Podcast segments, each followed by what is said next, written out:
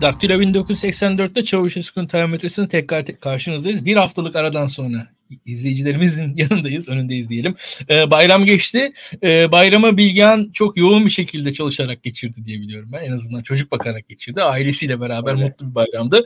Ee, umarım tüm izleyicilerimiz için mutlu bir bayram olmuştur. Ee, herkes ailesiyle, sevdikleriyle bir arada hasret gidermek, gidermiştir. Tekrardan çalışma temposuna döndük. Ee, döndük ama e, siyaset gündeminde aslında çok bir değişiklik yok. Yani biz yine e, mültecileri, yine e, sığınmacılar tartışmasını ve bunun muhalefet açısından nasıl bir paradigmayla e, yansıtılması gerektiğini konuşmaya devam edeceğiz gözüküyor. Bunun yanında tabii ki e, muhalef medyanın e, kaynakları konusunda da tartışmalar var. E, Birçok tartışma var. Bilgehan e, senin açıkçası bu e, mülteci meselesinde, sığınmacı meselesinde, göçmen meselesinde tek tek söyleyelim tüm terimleri. Çünkü bu terimlerin kendisi de tartışmalı hale geldi. Çünkü özellikle e, Adalet ve Kalkınma Partisi'nden Yasin Aktay bu konuda e, bir e, başka tavır aldı.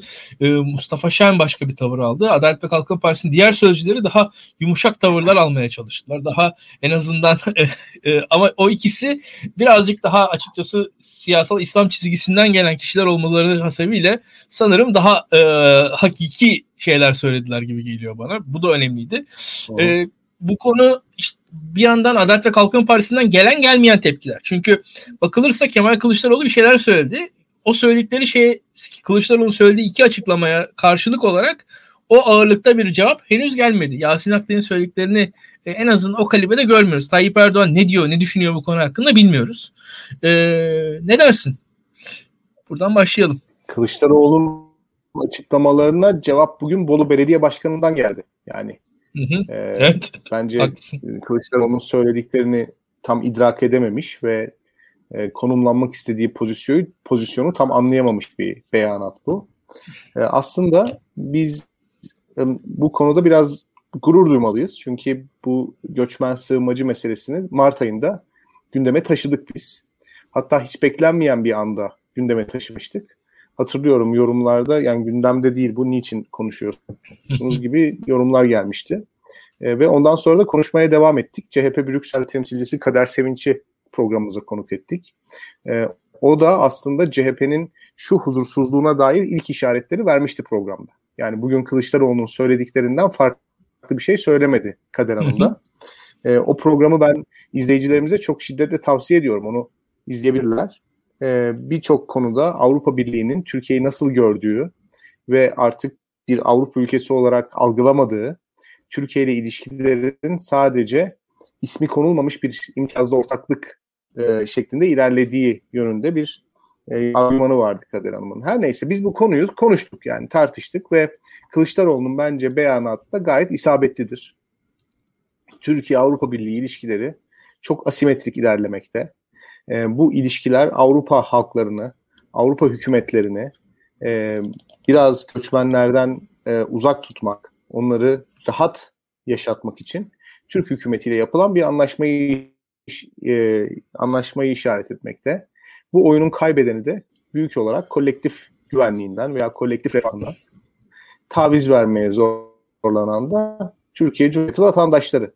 Dolayısıyla bu oyunun kaybedeni aslında bizleriz ve birçok alanda olduğu gibi yani kamu özel işe projelerinde olduğu gibi, Kanal İstanbul'da olduğu gibi, 128 milyar dolar meselesinde olduğu gibi ya da işte kurumlara yapılan liyakatsiz atamalar meselesinde olduğu gibi Adalet ve Kalkınma Partisi Türkiye'nin çocuklarının ve onların da çocuklarının yani gelecek kuşakların refahından, onların huzurundan, onların güvenliğinden azaltarak kendi iktidarını devam ettirmeye çalışıyor içeride ve dışarıda e, içeride ve dışarıda bir şekilde buna yönelik de destek bulmaya çalışıyor. Avrupa Birliği'nden de böyle bir destek buldu.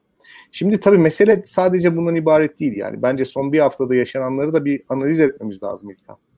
Yani son bir haftada e, bu mesele gündemin üst sıralarına aniden tırmandı. Bana sorarsan bu sosyal medyadaki tartışmalar falan bunda etkili olmuştur ama Bence Milli Savunma Bakanlığı'nın tweet'i ve Kemal Kılıçdaroğlu'nun verdiği reaksiyon bunda çok etkili oldu.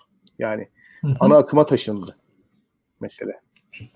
Yani ana muhalefet partisinin göçmen meselesini ana akıma taşıması az bir şey değildir. Buradan politik hat kurması az bir şey değildir.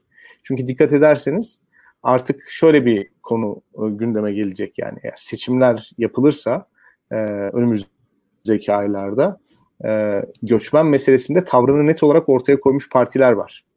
Yani eğer göçmen meselesi sizin için öncelikli bir mesele ise bu konudan rahatsız oluyorsanız artık çok net bir tavırla Cumhuriyet Halk Partisi'ne veya Millet İttifakı'na oy vermek zorundasınız. Çünkü Adalet ve Kalkınma Partisi de e, Sayın Cumhurbaşkanı'nın o da net bir tavır ortaya koydu aslında. Yani Suriyeli kardeşlerimiz bize emanet dedi. E, o yüzden oradan bir siyasi hat kurmak çok az bir şey değil. E, bu bence e, Cumhuriyet Halk Partisi'nin iyi yaptığı, doğru yaptığı bir şey. Bu hattı kurarken de bir şeye dikkat ediyor. E, bu gelen tepkilerin göçmenlere yönelmemesi, bu gelen tepkilerin hükümetle ve hükümetle işbirliği yapmak için kendi değerlerinden taviz veren Avrupa Birliği liderleriyle sınırlı kalmasına da dikkat ediyor. Yani aslında cepheyi genişletmeden çok etkili bir savaş vermeyi umuyor. Böylece hani popülist söyleme teslim olmadan, ergenleşmeden, aşırılaşmadan bir fayda elde etmeyi umuyor. Çünkü bu göçmen sığınmacı meselesi aslında tehlikeli bir iş İlkan. Yani son bir haftada biraz da onu gördük. E, şişenin kapağını açtığınız zaman nelerin çıkabileceğini e, tahmin edemiyorsunuz. Şimdi biz bir haftadır göçmen meselesini konuşuyoruz. Elde ettiğimiz şeyler şunlar. E, alternatif medya üzerindeki rütük denetimi artacak. Bakın göçmen meselesi konuşurken elde ettiğimiz şeyler. E, alternatif medya üzerindeki rütük denetimi, yabancı fonlarla işbirliği yapan Türk STK'lar üzerindeki denetim artacak. E, bununla birlikte Bolu'da e, yaşayan yabancı uyruklu vatandaşlar suya ve atık vergisine 10 kat daha fazla para ödeyecek. Biz göçmen vergisini konuşurken başımıza gelenler, maruz kaldığımız hadiseler bunlar. Dolayısıyla toplumsal olarak histerik zamanlar yaşanan durumlarda mesele çok farklı yerlere de evrilebilir. Kendinizi çok iyi pozisyonda da bulabilirsiniz. Yani siz aslında insanların ciddi bir problemini çözmek için bir girişimde bulunmuşsunuzdur.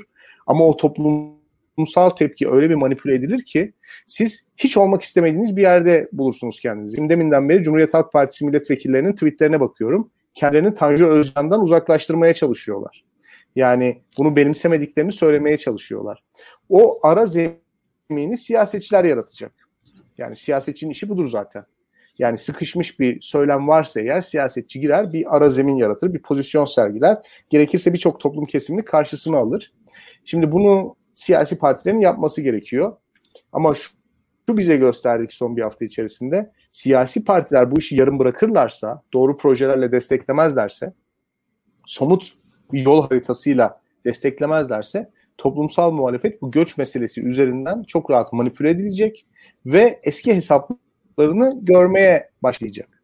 Şimdi Ruşen Çakır ile göç meselesinin hakikaten ben ne alakası olduğunu çözebilmiş değilim. Yani göç meselesinin muhatabı olarak insanların niçin Ruşen Çakır'lendiklerini ciddi olarak çözebilmiş değilim. Yani sabahtan akşama kadar ensar muhabbeti yapan birçok İslamcı yazar var. Benim incelediğim profiller yani bu medyaskopa saldıran, biraz onu eleştiren, hatta küfür eden profillere bakıyorum.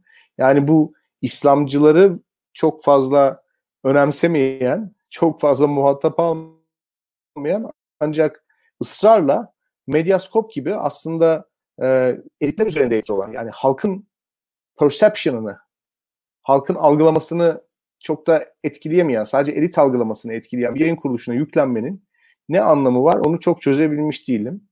O da TV'nin buradaki dahli. Daha sonra işte e, Kırmızı Kedi yayınları mesela.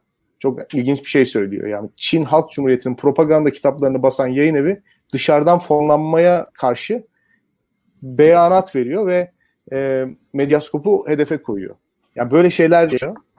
E, dolayısıyla bu fonculuk muhabbeti yani yurt dışındaki fonlarla, vakıflarla ya da yurt dışındaki projelerle işbirliği yapma meselesi hızlı bir şekilde kriminalize edildi. Yani insanların utanç duyması gereken bir şeymiş gibi lanse edildi. Ve öyle abuk sabuk şeyler var ki mesela o Çin'den para alıyor, bu Almanya para alıyor, bu aynı şey. Yani günün sonunda Çin'deki rejim şekliyle Almanya'daki rejim şeklini aynı gören bir mantık. Böyle vulgar bir e, anlayış hakim oldu. Bu beni çok korkutuyor açıkçası. Korkutmasının sebebi de Kılıçdaroğlu'nun ortaya koyduğu pozisyonun silinmesi. Yani o pozisyonun dışında başka şeylerin konuşulması. Bence dün akşam Kemal Bey'in çıkıp video çekmesinin sebebi bir anlamda kendisinin ortaya koyduğu pozisyonun e, çok istemediği yerlere gidiyor oluşuydu. Bir ihtiyaç duydu ve orada tekrar bir pozisyon tahkim etme e, gereği hissetti bana sorarsan. E, e, bu meselenin adam akıllı bir şekilde konuşulması gerekiyor. Adam akıllı bir şekilde konuşulması gerekirken de siyasilerin doğru ve somut bir e, yaklaşımı benimsemesi gerekiyor. Aksi takdirde bu göklere çıkartılan İlkan sürekli olarak muhalefet partilerine dinlemeleri salık verilen toplumsal muhalefet aslında tam olarak da biraz böyle bir şey. Yani manipülasyona açık, hızlı, işte histerik, biraz böyle neden sonuç ilişkisi kurmakta eksik, e, eylemlerin sonuçlarını tahmin etmekten uzak, anlık bir kitle psikolojisi içerisinde hareket eden e, gruplara dönüşüyor. E, yani toplumsal muhalefet diye böyle bizim e, çok büyük bir varlıkmış gibi düşündüğümüz o aktör aslında bambaşka bir şey. Çünkü toplumsal muhalefet diye sadece feminist hareketi, çevre aktivistlerini, LGBT grupları falan göremeyiz. Toplumun farklı kesimleri var ve onlar da siyaseten bir söz söylemek istiyorlar. E bu da bu işin çirkin yüzü. Yani burada da bir toplumsal muhalefet var. Siyasi partilerin bunları dinlememesi, hatta bu toplumsal e, ergenliğe, aşırılığı bir şekilde sınırlandırması gerekiyor. Şimdi e, Bilgehan e, çok net bir şekilde mesela e, senin dediğine bir başka örnekte ben vereyim. Türkiye'de kadına şiddet oluyor. İnsanlar tepki gösteriyorlar kadına Hı-hı. şiddete. Türkiye'de tecavüz Hı-hı. hadiseleri oluyor. İnsanlar tepki gösteriyorlar. Bu tepki değerli. Doğru. Ama bir anda bir bakıyorsunuz işte idam gelsin diye bir heyecanla insanlar tweet atmaya başlıyorlar. Ya ne oluyoruz dedim. Türkiye'de insanlar idam gelsin. Şimdi adam tepkili. Yani şiddete tepkili. Kadına şiddete, Hı-hı. tecavüze, tacize tepkili. Bu tepki bu tepkide yanlış bir şey yok. Yani açıkçası bu tepkinin arkasındayız biz de ama sonuca bakıyoruz. Yani ortada bu kadar güzel bir şeyden böyle bir sonuç da çıkabiliyor. Şimdi bu açıdan dediklerin anlamda. E, bir diğeri gerçekten de ahlaki olan e, önemli ama ahlaki olanı bize faydalı bir şeye çevirecek olan akla da sahip olmak gerekiyor. Şimdi şöyle söyleyeyim ben senin bu anlattığın hikayede Adalet ve Kalkınma Partisi'nin özellikle hani bu e, heyecanlı muhalif arkadaşlar heyecanlı olsunlar muhalif olsunlar bunda bir sakınca yok ama şöyle bir şey var. Şimdi e, hatırlayalım birkaç ay önce 6 ay kadar önce e, İçişleri Bakanı her gün sayı veriyordu. Meriç'i geçen mülteci sayısını veriyordu her gün. Biz bunu yani o her gün mülteci... Bir sene önce e, evet. Yani 2020 Şubat'ta e, oradaki bir başka bir absürtlük daha var İlkan. İdlib'de Rusya Türk askerini öldürdü. Yani bir ay içerisinde bizim 53 askerimiz şehit oldu.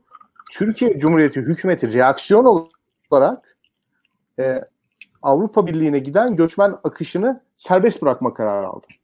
Denetlememe kararı Şimdi, aldı. Tabii, yani ya bu, Rusya'ya bu... tepki olarak böyle bir böyle bir karar aldı.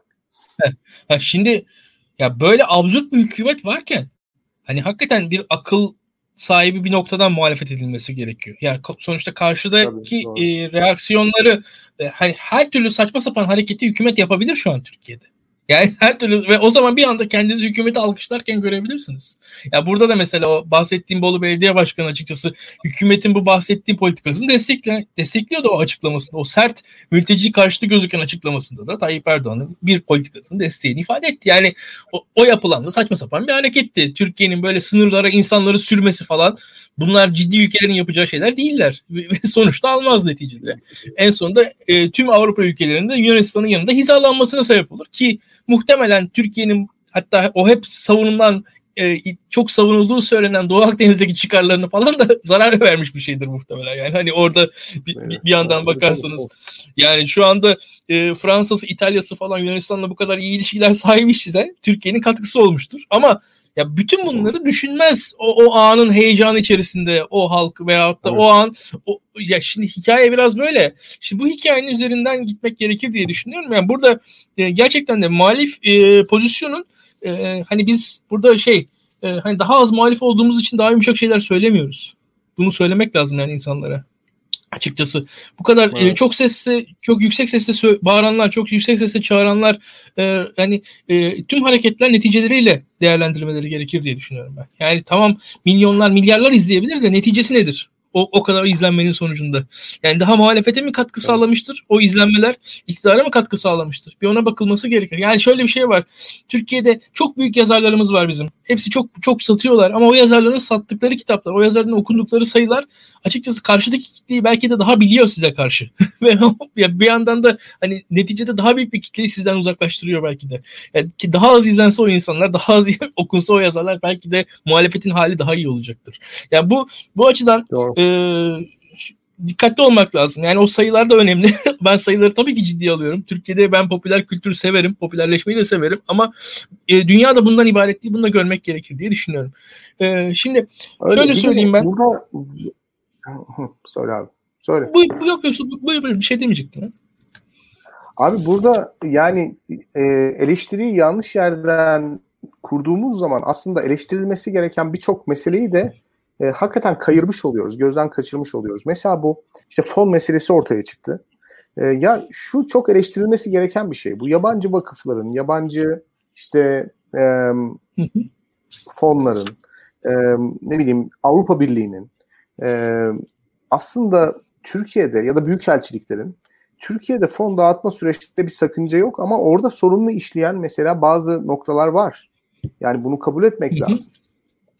Türkiye'de bir fon üzerine kurulan bir endüstri var, bir sektör var ve insanlar aslında çok da fazla bu sivil toplumun gelişmesine hizmet etmese de çok da fazla attıkları taş, ürküttükleri kurbağaya değmese de çok yüksek miktarlarda fon alıyorlar. Yani Türkiye'deki sivil toplumu beslemesi için tahsis edilen fonlar aslında iyi proje yazmayı bilen, işte ağzı iyi laf yapan, iyi network'ü olan insanların elinde mesela heba oluyor. Mesela bu çok önemli bir problem. Aslında sivil toplumun aslında bunları bir oturup konuşması gerekiyor. Biz her zaman işte Türkiye'de medya yok diyoruz. Türkiye'de işte adam akıllı çok sesliliği yansıtan, Türkiye'de kutuplaşmayı önleyebilecek platformlar yok diyoruz.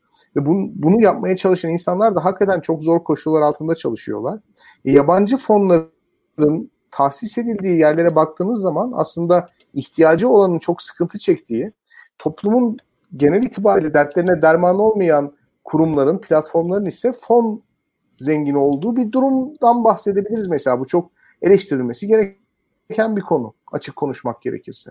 İkincisi göçmen meselesinde sağlanan fonların e, etkinlik analizi konusunda benim çok ciddi soru işaretlerim var. Yani göçmen meselesini e, Türkiye'nin gündemine aslında bir şekilde sokan ve bunu popülerleştiren akademisyenler oldu. Akademisyenler bu fonlardan faydalandılar ve birçok araştırma e, yürüttüler bu konuda. Fakat benim anlamadığım şey mesela bu bu konuda yürütülen araştırmaların Suriyeli göçmenlerin hayatlarına veya Türkiye'de yaşayan insanların hayatlarına ne kadar katkısı olduğuna dair bir etkinlik raporu okumadım ben. Gerçekten okumadım İlkan. Yani bu bizim öğrencilerimiz için iyi iş fırsatları oluyor. Tamam gidiyorlar STK'larda çalışıyorlar, staj yapıyorlar. Ya göçmen meselesi dünyanın önemli krizlerinden bir tanesi. Bu konuda bilgi ve tecrübe sahibi olmaları da doğru. Buna da itirazım yok. Ancak bu tahsis edilen fonlar bu sorunu çözmeye yönelik değil de sorunun kendisinin üzerinde bir anlamda surf yapmak için de tahsis edilmiş gibi olabilir. Yani bu sorunu herhangi bir public debate'in konusu olmadan akademisyenlerin kendi aralarında dokunulmaz kılmak için e, kullandıkları kanaatindeyim yani. Çoğu hepsini suçlamıyorum ancak böyle bir durumun da olduğu kanaatindeyim açıkçası. Şimdi bunlar hmm. aslında çok önemli sorunlar. Mesela Suriyeliler için, Suriyeli göçmenler veya sığınmacılar için ayrılan para, e, operasyon giderleri için ayrılan fonlar, acaba Suriyelilerin hayatlarındaki pratik sorunlara temas etmek için, onları çözmek için ayrılsaydı o, o insanlar daha mı olumlu etkilenirlerdi? Yani şimdi bu fon mekanizmaları kendi içinde bir de bir bürokrasi oluşturuyor ve e, bazen bazı durumlarda ayrılan fonun %90'ı operasyon giderlerine gidiyor. Yani sadece %10'u Suriyelilere verilmiş oluyor. Şimdi dolayısıyla mesela tartışılması gereken bu meseleler. Üstelik çok da enteresan bir şey var. Mesela bu Suriyeli meselesini ciddi anlamda bir ulusal problem olarak tartışmanın önünde de mesela bu fonları kullananlar bu fonlar üzerinden işler bir anlamda e, engel oldular açık konuşmak gerekirse. Yani bu meselenin teknik anlamda tartışılması çok da mümkün olmadı. Bu insanlar akademisyen veya teknokrat olmalarına rağmen buna pek yanaşmadılar ve e, açıkça söylemek gerekirse bir yanda vicdan, bir yanda bu meselenin vicdani bir yükümlülük olduğunu söyleyen görüş ile öte taraftan bu meselenin e, nefretle, öfkeyle ele alınmasını ge- gerektiğini söyleyen insanlar ortaya çıktı. Dolayısıyla ortada ya bu işin Türkiye istihdam piyasasına etkileri nelerdir? Bu işin Türkiye dış politikasına etkileri nelerdir? Bu işin Türkiye'deki otoriterleşmeye etkileri nelerdir gibi konuları tartışan çok fazla insan kalmadı. Yani meselenin bizim hayatımız oradan etkilediğini tartışan pek yok. Şimdi öfke duyan, nefret duyan adamın da böyle bir derdi yok. Yani onun derdi de işte anlıyoruz ki başka şeyler. Anlatabiliyor muyum? Fonu kriminalize etmek, fon alanı kriminalize etmek, işte bir şekilde kendi öfkesini toplumsal tepkiymiş gibi sunmak. O adamın derdi o. E, vicdan yapan adamın derdi de kendi uğraştığı meselenin bir şekilde e, kamusal tartışmanın bir parçası olmasını engellemek. Dolayısıyla vicdani söylemlerle ön plana çıkıyor. Günün sonunda bu meselenin teknik tartışması çok enteresan bir şey. İlkan 2011 senesinde gelmeye başladı göçmenler. Bizim ilk sınırımız biliyorsun 100 bin göçmendi. Davutoğlu'nun ilk açıklaması. Hı? Yani bizim maksimum sınırımız 100 bin göçmen almak demişti. Şu anda yaklaşık 5 milyon Suriyeli var Türkiye'de. Ee, şöyle bir şey 10 sene geçti ve biz 10 senenin ardından bu meseleyi teknik ve kamusal tartışmanın bir konusu haline getirebiliyoruz. Çok ilginç değil mi? Yani 10 senedir bütün Avrupa memleketleri bu, meseleyi tartıştılar, farklı gruplar ortaya çıktı, iç siyasetleri çalkalandı. Bizim gündemimize, bizim gündemimize 2021 senesinde geldi. Çok enteresan geliyor bana bu. Ya e, bizde yani biraz şey var. Bambaşka şeyler konuşuyoruz. Yani bir taraftan Türkiye'deki e, ezberle belli işler devlete bırakılıyor Türkiye'de. Siyasetçiler belli bir süre girmiyorlar Hı-hı. o konu, konulara gibi geliyor bana.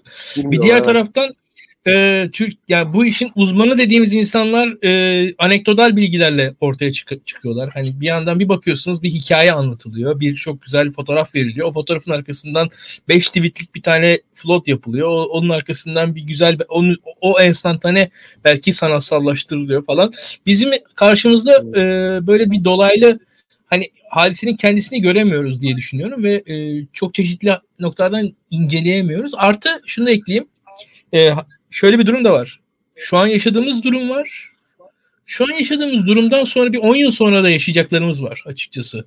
Yani e, ben henüz 10 yıl sonra yaşanacakları e, çok kolay kolay kimsenin hayal dahi etmediğini düşünüyorum. Yani mevcut yaşanan durum tamam. Yani mevcut bir, e, hala hazırda bir Türkiye var. E, beğenelim beğenmeyelim. Böyle bir Türkiye şu an mevcut.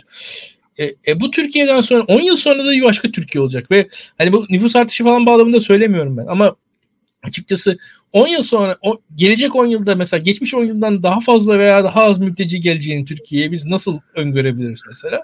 Yani şu anda tüm kriterler daha fazla mülteci gelmesi geleceğini gösteriyor. Mesela yani ulaşım Gösteriyor. imkanları arttığı yani ilgi, şey arttı. Yani dünyanın e, bağlantıları arttı. Bakarsanız işte Pakistan'daki ekonomik durum, Afganistan'daki durum, bunun arkasından işte Hindistan'daki durum falan. Yani dünyanın gidişatı da bu yönde. Hatta ben bu konuda Batı ülkelerinin de e, hadisenin e, hakikatin boyutunu gördüklerini düşünmüyorum. Yani burada çok başka bir şey yaşanıyor.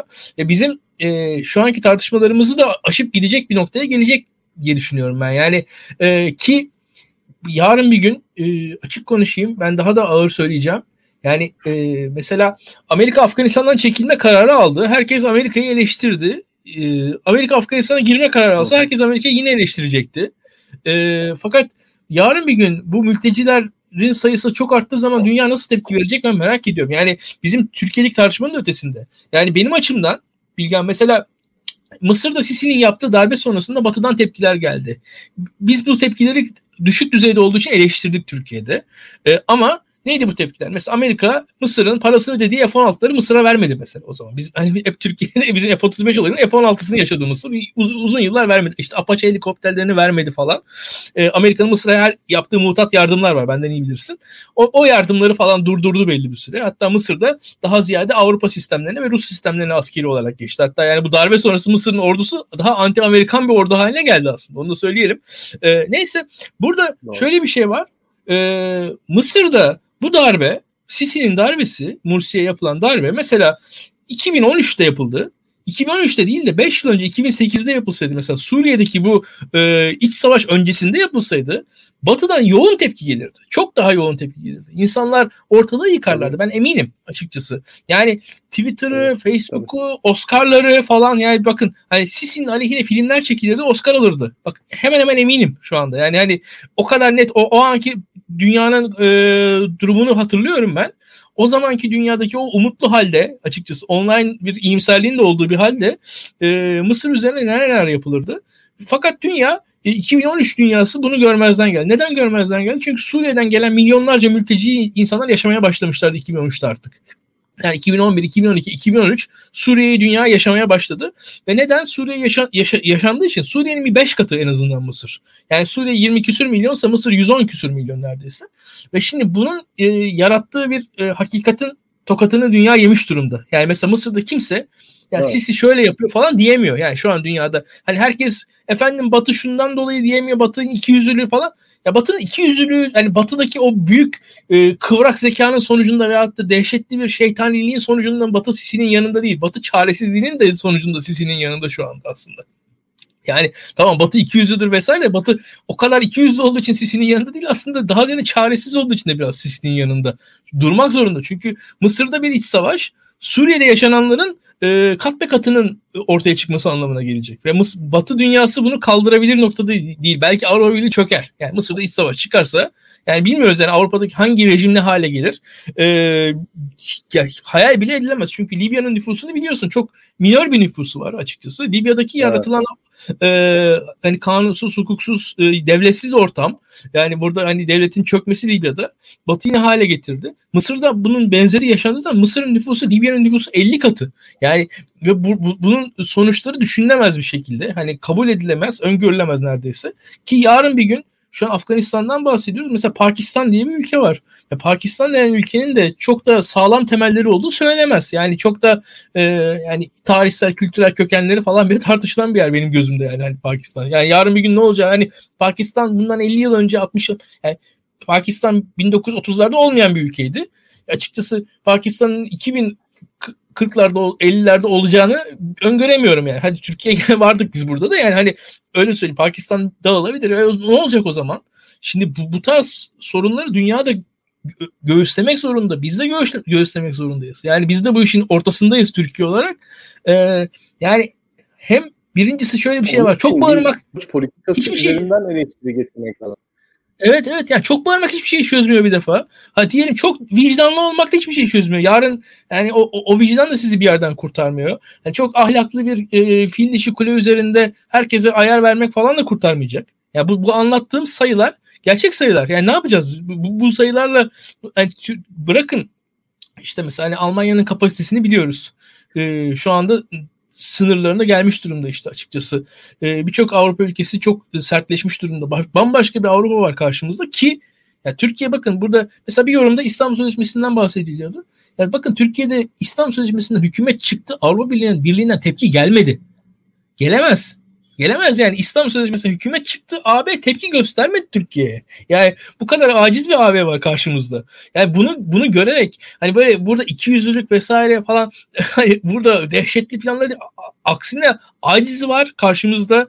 Karşımızda çaresizlik var. Karşımızda e, ne yapacağını bilemeyenmek var. Lidersizlik var öngörüsüzlük var. Yani karşımızda da böyle inanılmaz bir kötücülük falan yok. Karşımızda belki saçmalık var, belki aptallık var, belki yetersizlik var. Burada birazcık daha e, hani herkesin aklı başında olması lazım, sakin olmak lazım ve tabii ki e, hani ne diyelim hani açıkçası birazcık dersimize çalışarak hani ahlaki olanla, faydalı olanla, vicdanlı olanı bir araya getirmeye çalışmak gerekiyor diye düşünüyorum. Ya haklısın İlkan bu bir küresel kriz aslında. Ee, ve Hani bugün Afrika'nın nüfusu artmaya devam edecek. Bugün e, Orta Doğu'da ya da Orta Asya'da istikrarsızlık devam edecek. Çok köklü bir çözüm yok. E, ve aslında bunları e, yaşıyoruz çünkü devlet otoritesi, devlet egemenliği kavramı e, Soğuk Savaş'tan sonra gitgide aşındı. Bu da çok normal. Devlet dışı aktörlerin aslında bir şekilde e, devletleri bypass ederek birbirleriyle ilişkide olacakları, ilişki kuracakları bir dönem bizi bekliyordu. Şimdi bunun iki tane imajı var. Bir tanesi pozitif imaj. Buna küreselleşme diyoruz. Yani siz işte oturduğunuz yerde bilgisayarınızı açıp para kazanabiliyorsunuz. Dünyanın herhangi bir yerindeki borsaya para yatırarak, para transfer ederek. Bu harika bir şey ya da çok kısa zamanda ulaştırma teknolojisi sayesinde başka bir ülkeye gidebiliyorsunuz. Oradaki insanlarla iş anlaşması yapabiliyorsunuz. Sosyolojik olarak dünyada artık çok daha fazla kültür etkileşim halinde. İngiltere'de bir futbol takımının bütün kadrosunu sayabiliyorsunuz.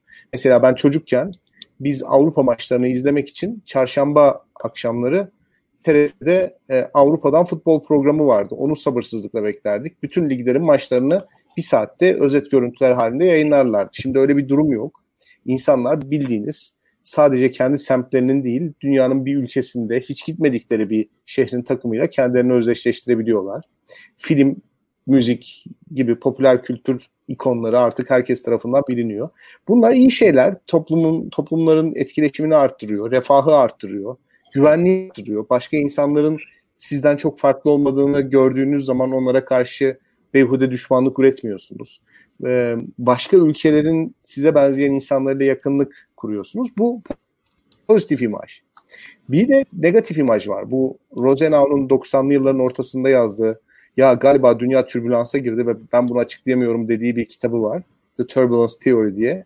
E, bu küreselleşmenin bir de negatif imajları var. Mesela işte e, Afganistan'dan e, programlanan bir uçağın gidip ikiz kuleleri ve Pentagon'u vurması gibi e, veya işte otoritesinin artık Orta Doğu'da çıkması ve bazı grupların e, egemenlik e, sınırının dışına çık- çıkması, insani hareketin başlaması gibi. Ulus aşırı radikalizmin hızlı bir şekilde yayılması gibi. Bir ülkedeki çatışmanın başka ülkedeki çatışmaları hızlı bir şekilde tetiklemesi gibi.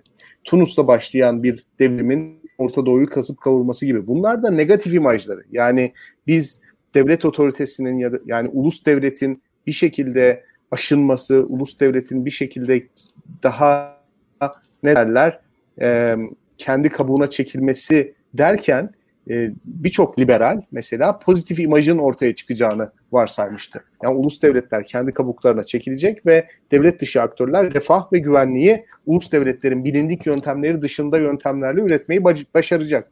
Şimdi bunun olduğu yerler var bir de olmadığı yerler var olmadığı yerlerde işte ulus devletin aslında ne kadar önemli olduğu şu anda anlaşılıyor.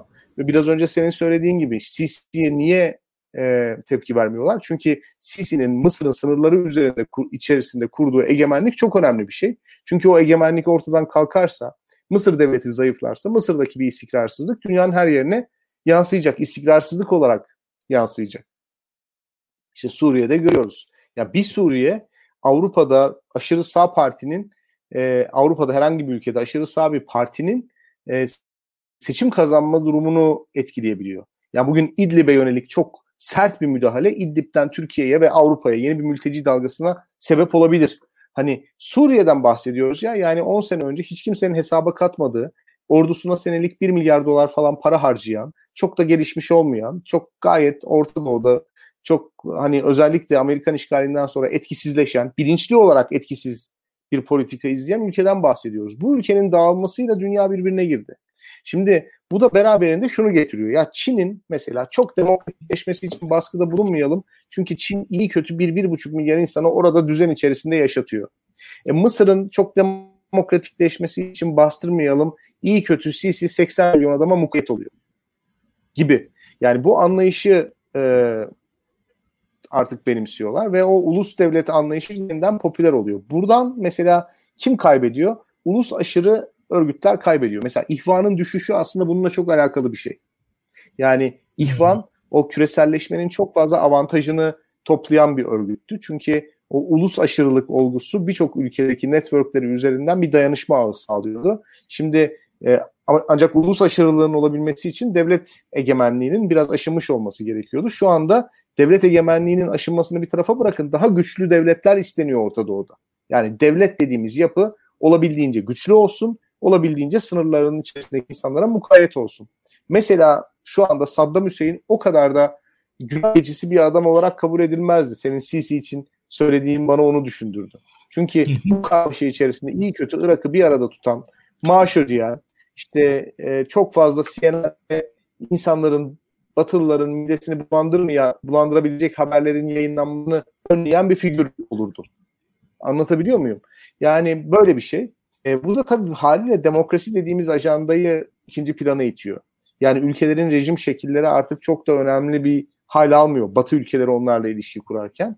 E tabii haliyle liberalizmin o bahsettiği demokratik devletlerin birbirleriyle ilişkiye girmesi, barışın bu şekilde üretileceği olgusu da buradan bir yara alıyor. Çünkü bakıyoruz Avrupa Birliği gibi demokratik değerler üzerine yükselen devletler Türkiye gibi bir otoriter rejimle son derece sıkı fıkı ilişkiler geliştiriyorlar. Türkiye'deki hak ihlallerine karşı susuyorlar ve hatırlayalım mesela 1 Kasım'dan önce Türkiye'ye yapılan yabancı ziyaretleri hatırlayalım. Merkel gelmişti, Joe Biden gelmişti hatırlarsak.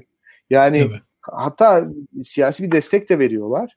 Ee, yani Merkel'in yani bir sonraki adımı herhalde gelip AK Parti Zeytinburnu mitinginde konuşmak. Yani bir sonraki adımı bu olacak. Otobüsün üstüne çıkıp hani bu adamı seçin falan diyecek. Yani bir sonraki adımı bu olabilir. Yani o kadar sitayişle bahsediyor ki Sayın AK Parti Genel Başkanı'ndan. Ee, yani e, inanılır gibi değil. Bir Avrupa Hükümet Başkanı'nın bu şekilde e, davranması gerçekten inanılır gibi değil ama dünyanın gittiği yer bu artık. Ya birazcık da şeyi hissediyorum ben. E, hani her koyun kendi bacağından asılır. Her ülke kendi kendini demokratikleştirecek. Bir defa dünyadan evet, en azından evet, Türk evet, dünyadan evet, evet. ya biz kendi hikayemizi kendimiz yazacağız. Başka bir ihtimal de yok. E, o çok net bir şekilde ortaya çıkmış durumda. E, ve e, işte Mısır konusunda sen Mısır dedikçe de ben de dedim aklıma Mısır'da olanlar geliyor. Mısır'da mesela e, ya biraz takip ederseniz şeyi görürsünüz böyle mega projeler, ikinci Süveyş kanalı, yeni başkent. Onlar da bir kanal açtılar. Zaten bir kanal daha açacaklar. Ya sürekli işte bu, bu, bu mesela aşı meselesinde ordu Mısır'da işte aşı dezenfektan dez, vesaire o işlere girdi. Tam beceremediler ama yani bayağı bir şekilde sürekli askeri olarak onlar da ilerleme şeyindeler. Kendi yerli birçok askeri sanayisini geliştiriyor şu an Mısır. Ben Mısır ordusunu falan uzun zamandır takip ediyorum açıkçası. Biraz kendi mini hobim.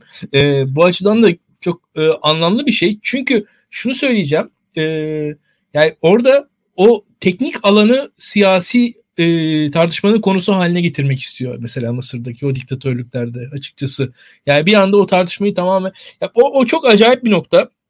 Ee, ve biz e, buralar o, o ülkelerdeki dönüşümler nasıl olacak? Nereden olacak? Belki o elitlerin kendi işlerinde tekrar e, bir çatışma olacak da oradan dönüşecek bilmiyorum ama o elitler açısından e, ciddi sıkıntı zamanlar gelene kadar en azından bu sistem böyle devam edecek gözüküyor. Yani Mısır en azından benim gördüğüm kadarıyla şimdilik başarılı. Yani ben Mısır'daki sistemin bu kadar e, stabil olabileceğini öngörmüyordum. Yani bu ilk darbe olduğu zaman e, çok daha e, gelgitli bir yapı öngörüyordum. Yani 2013'ten bahsediyoruz. Şimdi 8 sene oldu.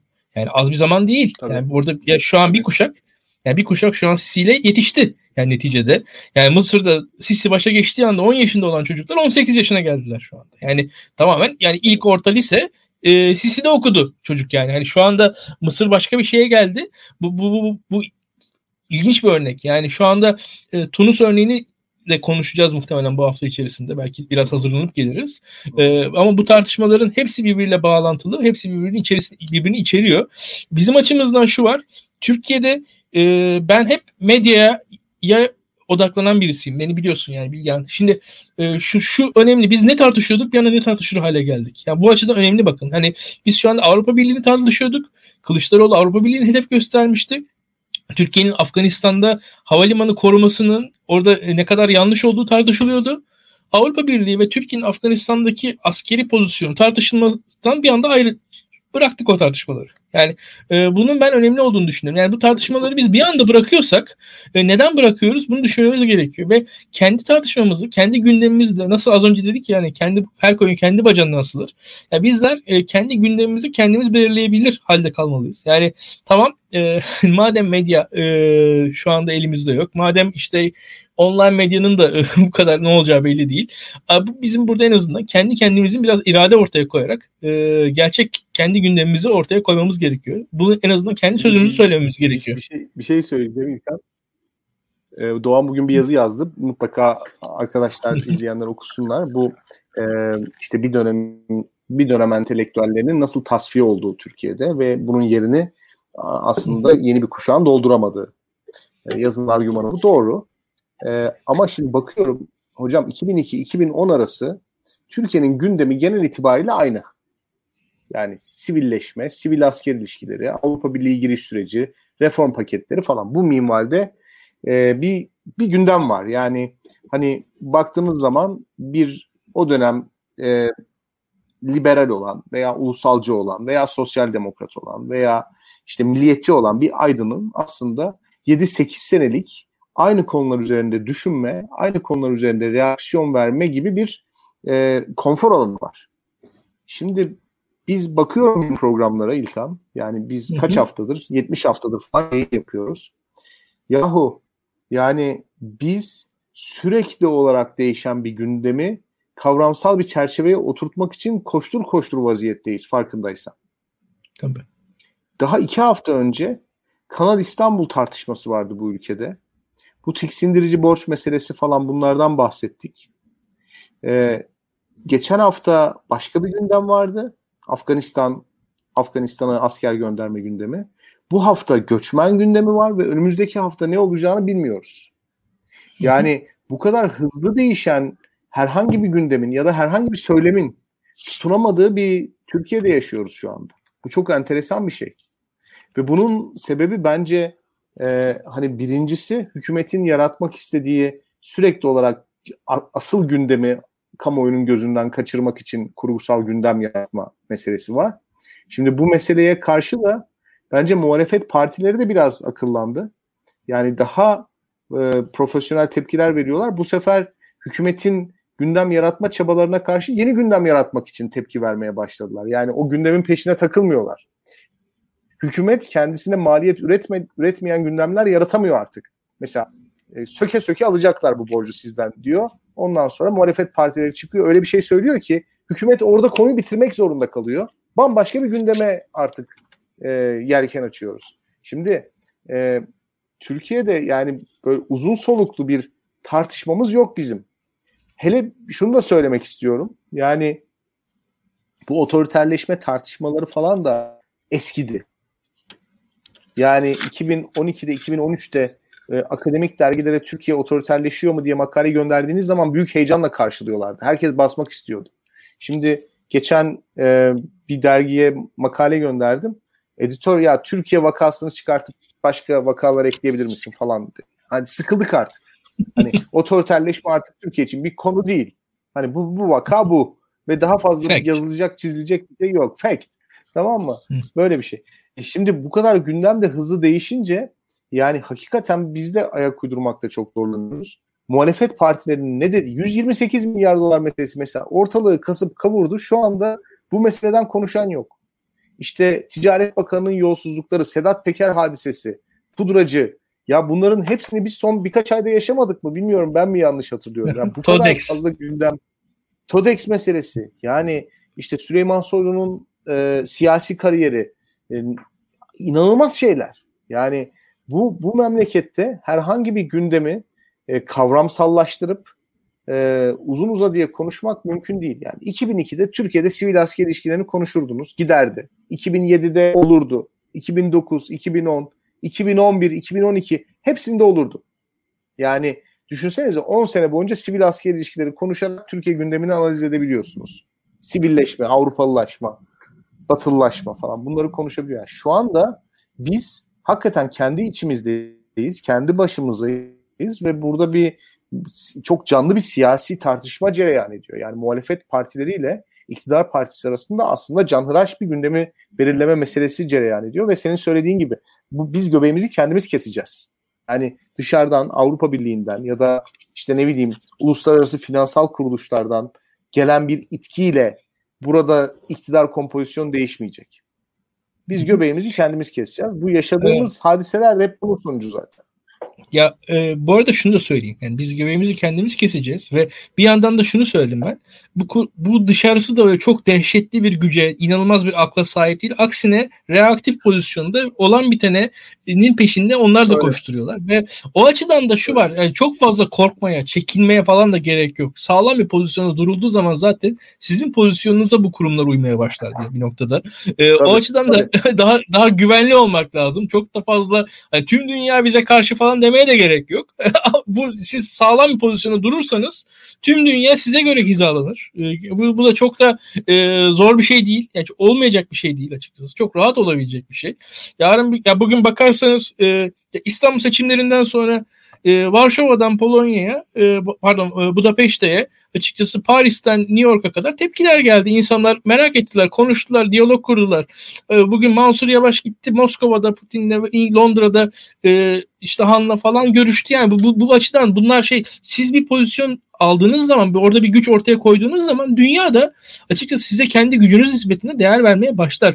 Bugüne kadar muhalefetin dünya tarafından yeteri yeterli itibar görmemiş olması esasında ideolojik bir şeyden ziyade güçsüzlükten dolayıdır. Yani bir güç ortaya kondukça yani kazanma e, vizyonu ortaya kondukça o kazanma vizyonunun kendisi zaten dünyayı değiştirir diye düşünüyorum. Ben o kadar da kötümser de olmuyorum bu arada. Hatta bir şey daha söyleyeyim. Ben mesela 2018 seçiminden önce e, Amerikalı bir e, siyasi analist, çok da etkili bir adam. Üniversiteye geldi işte.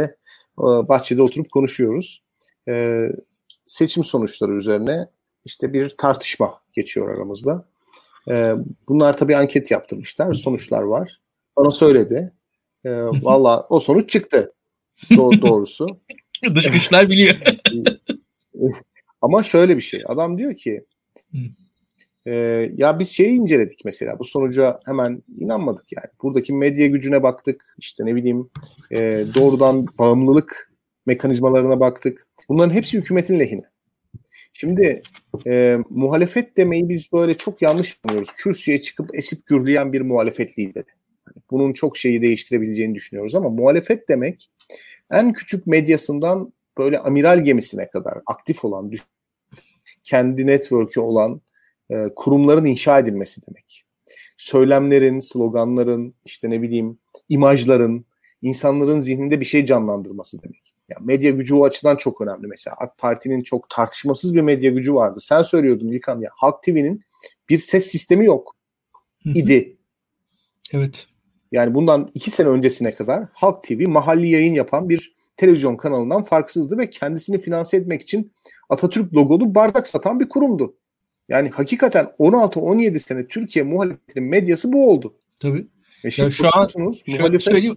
Uşşakilerin televizyonu daha iyiydi. İki sene öncesine kadar.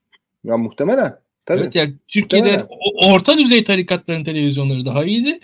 İyilerin, güçlülerin zaten CHP'nin o bayağı iyiydi yani açıkçası. Uyduya evet. girip bakarsan. E şimdi ben bakıyorum abi. E, sosyal demokrat arkadaşlarımız var. Hepsi kendi platformlarını kurdular. İyi kötü.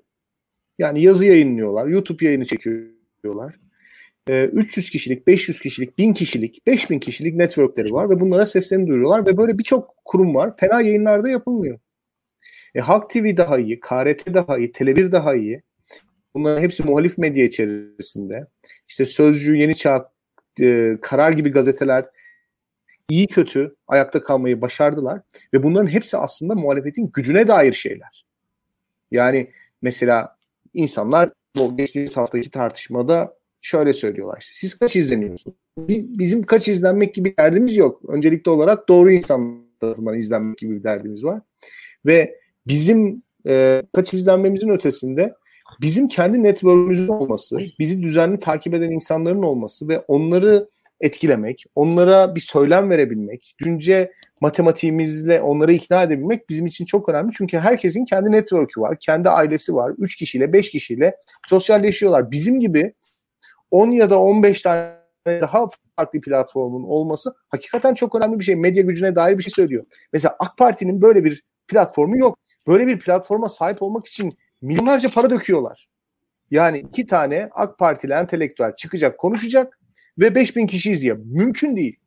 Mümkün değil yani. Teşkilatlara talimat verecekler. Muhtemelen biraz daha para dağıtmak zorunda kalacaklar. Mümkün değil.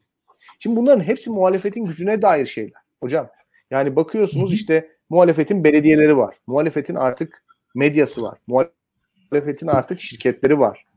Ee, sağdan soldan şunları duyuyoruz. Yani muhalif iş adamlarının finanse etmek istediği, biraz desteklemek istediği siyasi figürler var.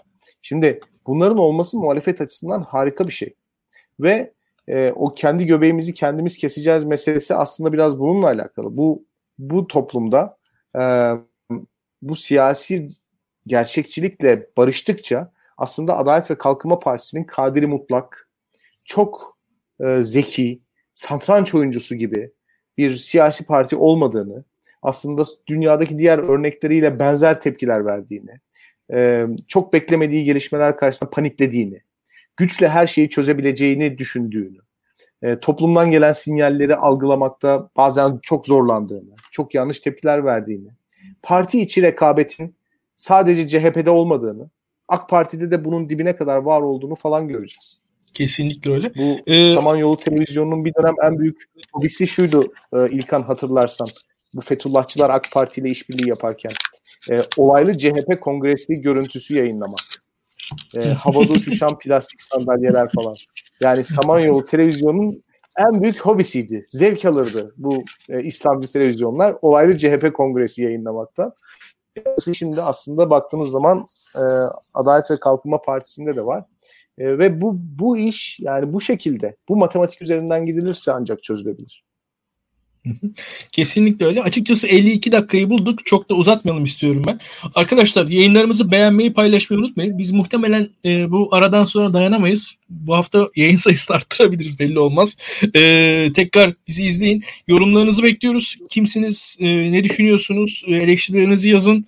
E, biz okuyoruz. Ee, sizlerle beraber de temas kurmak istiyoruz açıkçası. Buradaki söylemler karşılıklı oluşan söylemler. Biz de neticede insanlardan etkileniyoruz öyle söyleyelim ki insanlar da birbirlerinden etkileniyorlar ve e, dediği gibi ya muhalefet e, te olma direnci sıradan insanın orada olma direncini ben önemli görüyorum. Yani bu, bu insanların bu demokrasiye bağlılığının ortaya koyuyor. Bağlılığını ortaya koyuyor birazcık da. Yani o insanlarda o sıradan küçük insanlarda olan e, o muhalif olma iradesini önemli görüyorum ben. Hani bu şekil şu demek yani bir şekilde e, daha az para kazanmayı, daha az itibar görmeyi, terfi etmemeyi kabul etmek demek. Bu az şey değil. Yani birçok insan e, belki hükümeti çok hiç sevmiyor. Sizden belki daha fazla nefret ediyor ama bunları kabul edemediği için, bunları e, göze alamadığı için muhalif değil şu anda. Yani o açıdan da muhalif olmanın bir değeri var. E, bunu da küçültmemek lazım diye düşünüyorum ben. E, bunun değerini vermek lazım. Bu insanların e, demokrasi alışkanlığı Türkiye'de 150 yıllık bir demokrasi sandık alışkanlığı var. O sandık iradesini halk gösteriyor e, bu sandık iradesinin halkın göstermesi önemli. Yani burada herkes Adalet ve Kalkınma Partisi'nin işte Cumhur İttifakı'nın beklenildiği kadar hızla düşmeyen oylarından dolayı arada anket sonrası tepkiler gelir de e, bence bence tam tersine muhalif partilerin oylarının sabit kalması bile değerli şu anda. Yani o az bir şey değil şu şartlar altında diye düşünüyorum ben. Bu e, otoriter yönetim altında bu medyanın, e, devletin, yargının, e, askerin, polisin hali ne düşünürsek e, şu anki devlet imkanlarını hele hele düşünürsek ki şöyle söyleyelim devletin çok daha fazla cihazlandığı bir ortamdayız biz şu anda. Otoriterliği orada yaşıyoruz. Yani 12 Eylül yönetiminin ulaşamadığı Türkiye'nin birçok yer vardı. Teknik olarak ulaşamıyordu devlet. Yani şu an devletin her sokakta gözü var.